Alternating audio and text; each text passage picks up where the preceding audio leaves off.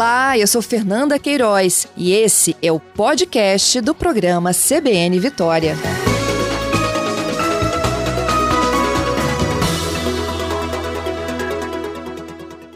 Olha, recentemente nós noticiamos aqui na CBN Vitória um episódio que aconteceu em Linhares, no norte do Espírito Santo. Um homem de 33 anos atacado por um pitbull. Ele caminhava pela rua com o animalzinho dele que era um filhote de 10 meses da raça pastor alemão. E aí foi quando aconteceu o ataque. Esse pitbull, ele rompeu uma tela de proteção que cercava a casa do responsável pelo animal e acabou atacando aquela pessoa que passava na rua. E aí fica sempre aquele estereótipo, né? O pitbull, de fato, é o animal mais violento que tem na raça.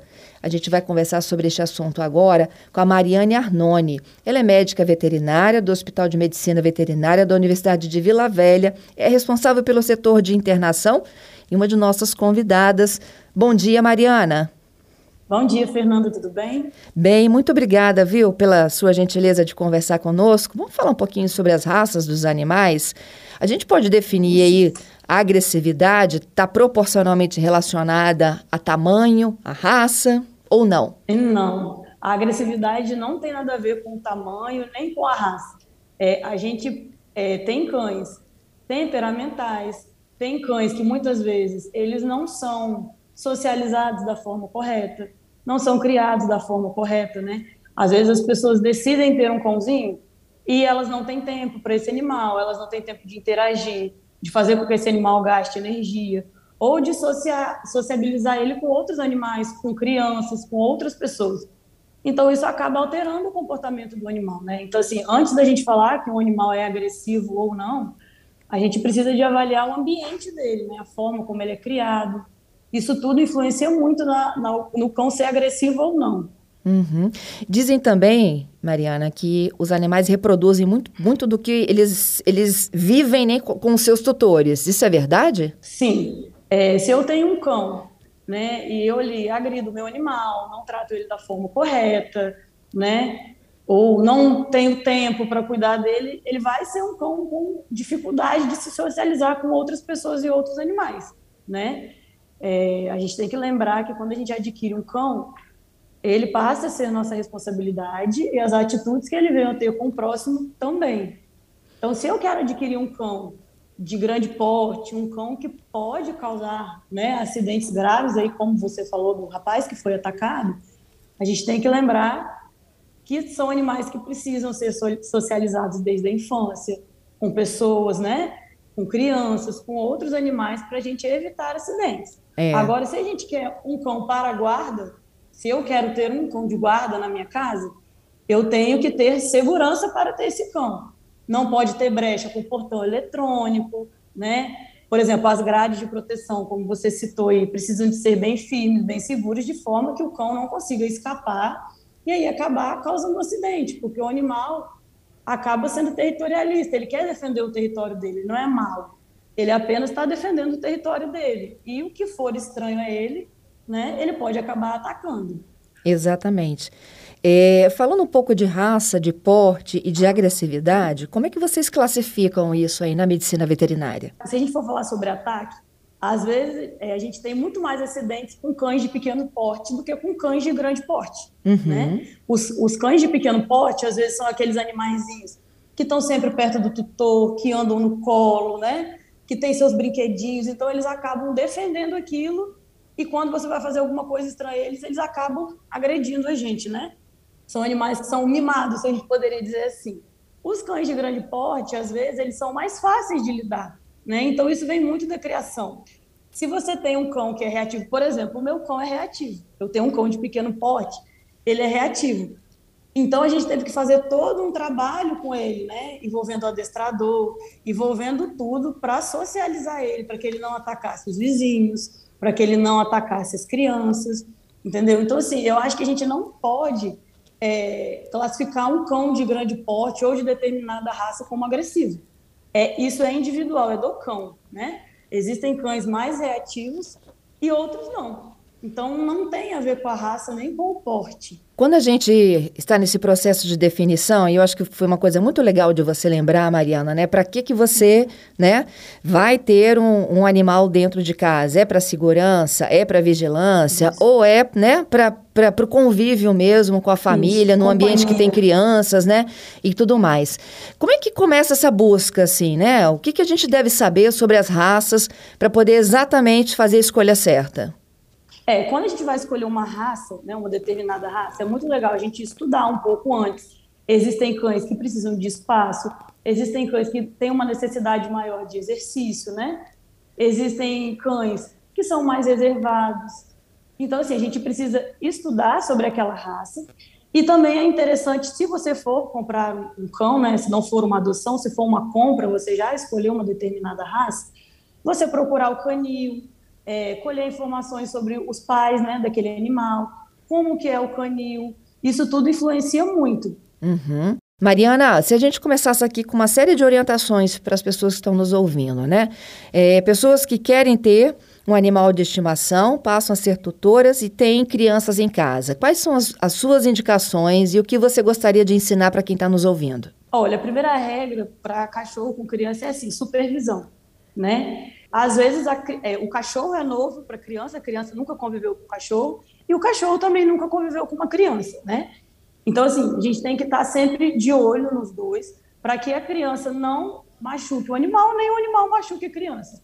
É, existem hoje em dia muitos adestradores que trabalham, né, socializando, é, fazendo essa parte de socialização da criança com o cão, é, e a gente não deve forçar. Às vezes a gente vê muitos videozinhos na internet de criança puxando a orelha, puxando o rabo, colocando a mão na boca. Existem animais que são muito tolerantes, outros animais nem tanto, né?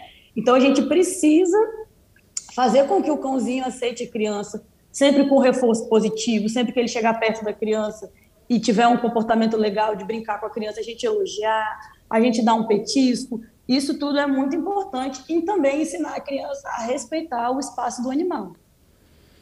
A gente pode sugerir algumas raças? Olha, o, o, os, é, a gente tem cães de, pequenos, de pequeno porte que costumam ser dóceis, os shih né? os poodles, na maioria dos, do, da, que a gente vê que são animais dóceis, pegando aí cães de grande porte, golden, labrador, o bulldog francês, né, que é de médio porte, também é um animalzinho muito dócil com crianças, muito paciente. Esses, então, você deixa como uma dica aí das pessoas interagirem melhor, buscarem mais informações, Sim. que pode ser, né, um bom casamento, Isso. podemos dizer assim. Podemos dizer que é um bom casamento, a gente costuma ver. Na verdade, a gente costuma ver crianças com diversas raças, inclusive com os pitbulls, né? Os pitbulls podem ser cães muito dóceis quando bem criados. A gente aqui no, no nosso hospital tem alguns animais, né, que por N motivos foram doados, que chegaram até a gente, e depois a gente colocou ele para ado adoção, e são, assim, animais fantásticos, animais que se deram muito bem com crianças e com outras pessoas. Só que a gente tem que lembrar que é um cão de grande porte, né? É um cão que tem muita força. Então, assim, se bem socializado, ele pode se dar bem com criança, com outros animais, com idosos. Eu acho que é uma coisa muito importante a gente reforçar. O pitbull não é o vilão da história, né? Ele é um cão grande, ele é um cão forte, mas quando ele é bem socializado, ele é um animal muito amável, muito sociável, muito dócil. É, eu acho que o primo do Pitbull ali é o Rottweiler, não? Dessa é, má impressão que a gente tem deles. É, assim, as pessoas costumam ter muito medo, né? De Pitbull, Rottweiler, Doberman, é, Pastor Alemão, mas assim, são cães. Volto a dizer que quando bem treinados, quando socializados desde a infância, são cães que não costumam dar problema. Eu, assim, eu de, de todo o tempo que trabalho com animal, nunca tive acidente com um cão da raça Pitbull. Então, assim, é, são cães que aceitam muito bem a manipulação, aceitam bem a internação quando precisam. São cães que vêm sempre ao hospital veterinário fazer doação de sangue para outros animais. Então, assim, eu acho que a raça é muito estigmatizada, né? As pessoas criaram um medo muito grande da raça, porque também é muito noticiado acidentes, né, com, com pitbulls diferente às vezes de outras raças, mas assim são cães muito dóceis, muito amáveis. E, assim, eu indicaria para quem tem tempo, para quem quer ter um, um, animal de companhia, são ótimos. Pois é, e a gente vê muito né, dessas raças agindo na área da vigilância. Sim, é, na verdade, por, por, eles serem cães imponentes, né, são cães grandes. Se você, às vezes o pitbull é dócil, você vai olhar para ele e falar, nossa, eu não vou, né, não vou chegar perto se eu não conheço, é um cão grande. Então acaba que eles são utilizados para guarda, sim. Mas quando bem treinados, eles são ótimos. São cães muito bons para a guarda também, né? Desde que haja uma segurança. Uhum. Eu não posso querer ter um cão de guarda e abrir o meu portão eletrônico e esse cachorro ter acesso à rua. Eu não posso querer ter um cão de guarda com telas de proteção que não aguentam, caso ele force, né? Então isso tudo tem que ser sempre bem lembrado quando for utilizar qualquer cão para guarda. Qualquer cão é capaz de fazer um acidente, né? É verdade. Agora, por que, que essa raça especificamente vem sendo proibida em vários países? É, então, essa raça vem sendo proibida em alguns países por conta de realmente esses acidentes que acontecem, né? É, que vem acontecendo ao longo do tempo. É, existem muitas ONGs, né, fora do, do, país que lutam para que não haja mais a proibição. E porque infelizmente também esses animais acabam sendo vítimas de maus tratos né? A gente é muito comum a gente ver na nossa rotina a pessoa chegar e falar: ah, o meu vizinho jogou um veneno pro cachorro porque ele tem medo, porque ele tem medo do meu animal agredir alguém da casa dele. Então, assim, é, às vezes eu acho que é um pouco de falta de conhecimento, um pouco de falta de estudo, e os países acabaram proibindo a entrada do pitbull, né? Eu acho que, se eu não me engano, o Canadá não, não existe mais a raça, não é permitido, e na Inglaterra eles proibiram por conta de incidentes que vinham acontecendo, de rinhas e tudo mais. Entendido. É, é, são alguns dos países já proibidos. Se eu não me engano, sim. É, eu tenho aqui ó, a informação de que Inglaterra, Noruega e Dinamarca já Isso. proibiram a criação Isso. da raça.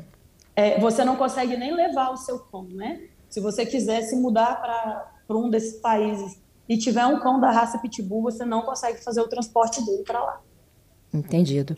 Eu estou conversando Entendido. com a Mariana Arnone, ela é médica veterinária, atua junto ao Hospital de Medicina Veterinária da Universidade de Vila Velha, e a gente está explicando aqui que não necessariamente o tamanho, o porte do animal vai ser um indicativo de agressividade. Essa história começou com um episódio recente que aconteceu aqui no norte do estado de um pitbull que atacou um pastor alemão e o dono, o tutor, né, do pastor alemão. E a Mariana está me explicando aqui que não necessariamente o pitbull é a raça mais agressiva criada no Brasil. Mariana, volto contigo aqui para que a gente possa explicar também qual é minima, minimamente uma rotina de um animal. Olha, o animal ele precisa de ser estimulado, ele precisa de fazer exercício, isso é fundamental ele precisa fazer caminhadas, corridas, dependendo né, da raça do animal, ele precisa ser bem alimentado. A gente tem que avaliar se é um cão de esporte, se é um cão mais tranquilo, né, se é um cão que gasta mais energia. Ele precisa de conviver com outras pessoas e outros animais, para que assim a gente não tenha um cão reativo, um cão territorialista, um cão agressivo. Isso é fundamental em qualquer raça, seja de pequeno porte, de grande porte. A gente não pode simplesmente colocar um animal em uma corrente, colocar um animal num espaço pequeno onde ele não vai ter contato com ninguém. Isso, com certeza, vai gerar um ataque, isso vai causar um acidente, porque quando ele se deparar com algo que é estranho da rotina dele, ele vai atacar, ele vai se defender, né? Ele vai estar ali defendendo o território dele. Então, o principal é isso, é a gente manter um animal com exercícios, com enriquecimento ambiental, brinquedos, atividades, uma boa alimentação. Isso é o fundamental para a gente ter qualquer cão. É isso. Você me contou logo no início dessa conversa, Mariana, de que você tem um animalzinho que é de pequeno porte, é que é, né, é, é, é o tido é. implicante é. dentro de casa. É um pincher? Ele... Não, é um schnauzer. Porque eu tive um pincher e ele era assim, o invocado. É, é, um, é o schnauzer é da família dos terriers, né? Os cães terriers, eles são mais invocadinhos. Mas quando bem socializados, eles também são ótimos animais de companhia, né? A gente precisa investir nisso. E assim, por exemplo, eu sei que o meu cão às vezes pode ser reativo. Então, assim, eu não vou expor pessoas, né, a situações que possam ter um acidente. Então, quando já chega alguém na minha casa, eu já levo ele lá para o cantinho dele, né? Se eu sei que é uma pessoa que tem mais medo, que é uma pessoa que não é tão habituada, eu já deixo ele lá no cantinho dele, assim a gente evita acidentes. Excelente, se todo mundo tivesse essa iniciativa, assim como Exatamente. também proteger na rua, vai passear com um animal, volta e meia as crianças se aproximam, né? Posso passar a mão, não é isso, Mariana? Sim, isso acontece muito. É, e também é muito polêmico, tem muitos tutores que a gente vê reclamando, ah, mas eu tenho um cão de grande porte, o meu cão é de grande porte, e não permitem que ele entre sem focinheira nos shoppings, né? Não sei se você já ouviu falar dessa regra. Não. Que os cães, cães de grande porte de algumas raças, pitbulls, rottweilers, pastores alemães, é exigido o uso de focinheira em locais públicos. Ah, ok. Né? Então, assim, muitas pessoas questionam isso. É, mas a gente precisa entender os dois lados. A gente entende que o cão dele é um animal dócil, né? Mas a gente tem que entender que existem cães que não são dóceis, né? E aí, para evitar acidente, é, alguns estabelecimentos exigem, exigem o uso de focinheira, de guia, né? E aí, às vezes, pessoa, o tutor fica um pouco chateado, mas a gente faz isso para realmente evitar. Às vezes tem muita gente, tem muito barulho, e isso sai do comum do cachorro e ele pode acabar agredindo uma pessoa ou uma, um outro animal. É isso. Eu queria finalizar. Em hipótese de agressão, o que, que a gente faz com a vítima imediatamente? É, a gente, é, quando acontece uma agressão, a gente deve lavar sempre o ferimento né, com água e sabão e procurar um pronto atendimento. Né? Porque aí lá vai fazer toda a investigação, juntamente com o controle de zoonoses, vai investigar se o cachorro foi vacinado da forma correta, né? Se não foi vacinado da forma correta, o Centro de Controle de Zoonose, junto com a equipe médica, vai dar as informações, que tipo de tratamento que a gente vai ter que fazer com essa pessoa que foi mordida. O animal fica em observação também, até para saber se não desenvolve, né? Sim. Nenhuma doença. Se o cão não, se o cão não for vacinado, se for um animal que nunca teve vacinação contra a raiva, é, a gente vai pedir aí uma observação de 10 dias, para ver se o cão apresenta algum sintoma. E no mais, que a gente aprenda a amar os animais. Sim, no fundo a gente tem que amar e entender que o animal não é vilão, né? O animal é um ser irracional que muitas vezes está ali defendendo o território dele, o dono dele. Então a gente não pode colocar um animal, seja de que raça for, como vilão. É um animal e a gente tem que cuidar dele. E quando a gente decide ter um animal, a gente tem que lembrar que é de nossa responsabilidade, né? Quero ter um cão, vou ser responsável pelo bem-estar dele pelo bem-estar do próximo.